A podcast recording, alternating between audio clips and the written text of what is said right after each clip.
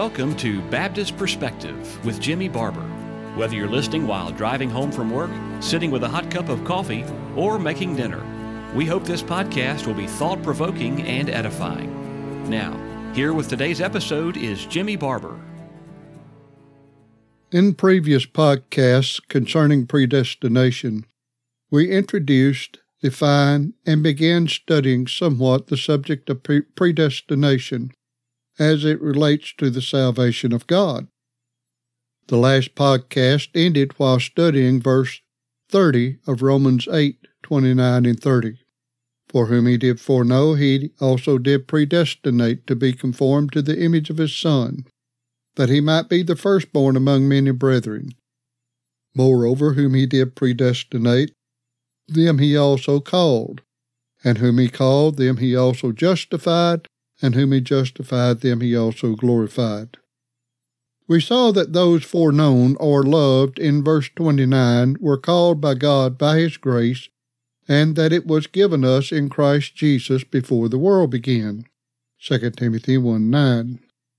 First, we desire today to look at those who were predestinated unto justification.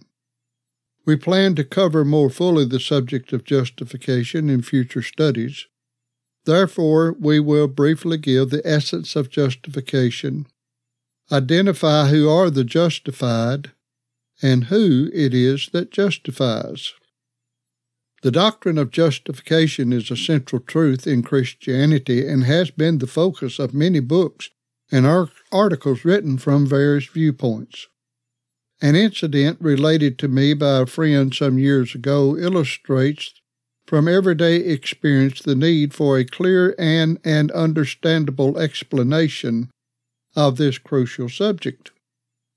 During a break at work, my friend discussed with an associate the apparent differences between present day Christian writers and those of the past. The associate or fellow worker asserted that modern writers and Christians possess greater spiritual insight to the scriptures than did Christians in previous eras. To the amazement of his co-worker, my friend disagreed, pointed out, pointing out that very few people presently had a satisfactory understanding of important Bible doctrines such as justification. The ruffled co-worker replied, What's that? This professed spirit-filled Christian was totally ignorant of the essential doctrine that is required for any individual to be saved. Why do I say this? It is because unless a person is justified before God, he cannot be at peace before God or admitted into the glory world of the redeemed. Also, while there are many benefits of justification, I will only list three at this time biblical assurance of salvation, strength for Christian warfare, and the proper incentive to a holy life. The Lord willing, we will say more about these when we address justification more fully. Several writers and dictionaries could be quoted to give the meaning of justification. However, I will only quote a couple that I believe summarizes as clearly as any. First, I will quote from John Dick from his lectures on theology, page 371, as published in 1850. It is as follows Justification is a forensic term which denotes not a change of personal disposition, but a change of his state in relation to the law. It does not make him righteous by an infusion of holy habits, but pronounces him righteous on valid grounds.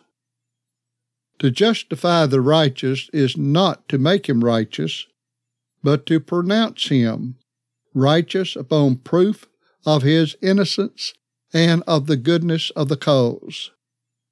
In the New Testament, the word dikaio that is, for justification, always bears a forensic sense, or a sense closely connected with it. importing not to make, but to pronounce righteous. The forensic sense of justification is manifest from it being opposed to condemnation. It is God that justifieth. Who is he that condemneth? Justification is a change, not of our nature, but of our state. The second is a simple quote that summarizes it even further. It is from John Gill's Sermons and Tracts, Volume 2, page 457. Justification is pronouncing a person righteous according to the law as though he had never sinned. Again, we remind you that justification is a legal or forensic term that does not make a person righteous. It only pronounces him righteous according to the law. The individual does not do anything to become righteous. He is righteous. To help show this further, justification is the opposite of condemnation. When a person appears in a court of law due to some charge against him, there must be proof of the crime charged for the court to condemn him. When such proof is provided without question, the evidence does not make him guilty. The evidence is proof that he is guilty. The judge or jury does not make the criminal guilty. The man is simply declared to be what he is guilty. Likewise, when no evidence is provided regarding the crime charged, the person is not made righteous or not guilty. He is simply declared to be what he already is not guilty or righteous according to the law. One other example given to show that justification does not make a person righteous but only declares him to be righteous is found in Luke 7:29 through 30. It says, "And all the people that heard him and the publicans justified God, being baptized with the baptism of John. But, the Pharisees and lawyers rejected the counsel of God against themselves, being not baptized of him. Obviously, those who submitted themselves to the baptism of John did not make God righteous. Their actions were saying that what God required of them was right. It is without question that there is nothing anyone can do to make God righteous. However, when, when we submit ourselves to the commandments of God, we are confessing that God is right, just, or righteous. We will, the Lord willing, review other passages when we study justification in uh, more fully in the future. But this brief overview should be sufficient to show that when one is justified before God, he is declared to be righteous. It is, without question, that this righteousness is not something produced by us. It is the righteousness of Christ, which was given us in Christ Jesus before the world began. 2 Timothy 1 9. Returning to Romans 8 29 and 30, we see that those foreknown or loved by God are predestinated to be conformed to the image of Christ. Further, the predestinated are called, and the called are justified. Note also, it is God that predestinated, called, and justified.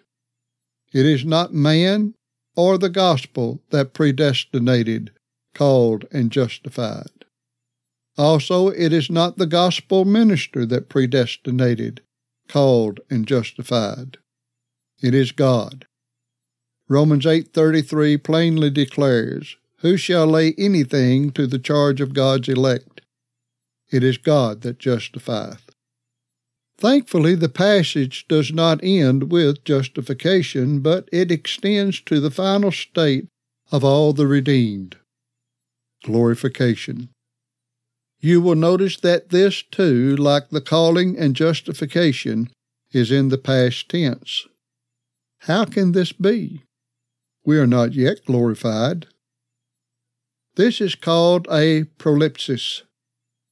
A prolepsis is, quote, the representation of a thing that exists as existing before it actually does or did so.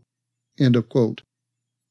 Another definition of prolepsis is when we anticipate what is going to be done and speak of future things as present. The scriptures tell us that God declares the end from the beginning, and from ancient times the things that are not yet done, saying, My counsel shall stand, and I will do all my pleasure. See Isaiah 46, verses 9 through 10. From the, per- from the perspective of God, the calling, justifying, and glorifying are viewed as being completed because of how sure it is that they will all come to pass. Therefore, every individual that will be glorified and live with the Lord in that glory world to come are justified, called, and predestinated by God. This passage in Romans 8 29 and 30 is a summary of the salvation of God.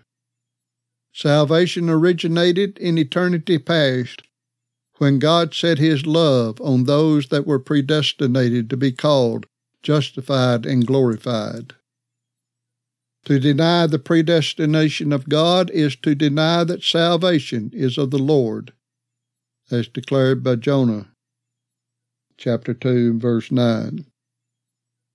The Lord willing, we will begin our next podcast by studying predestination in connection to the salvation of God by examining Ephesians chapter 1, verses 5 and 11.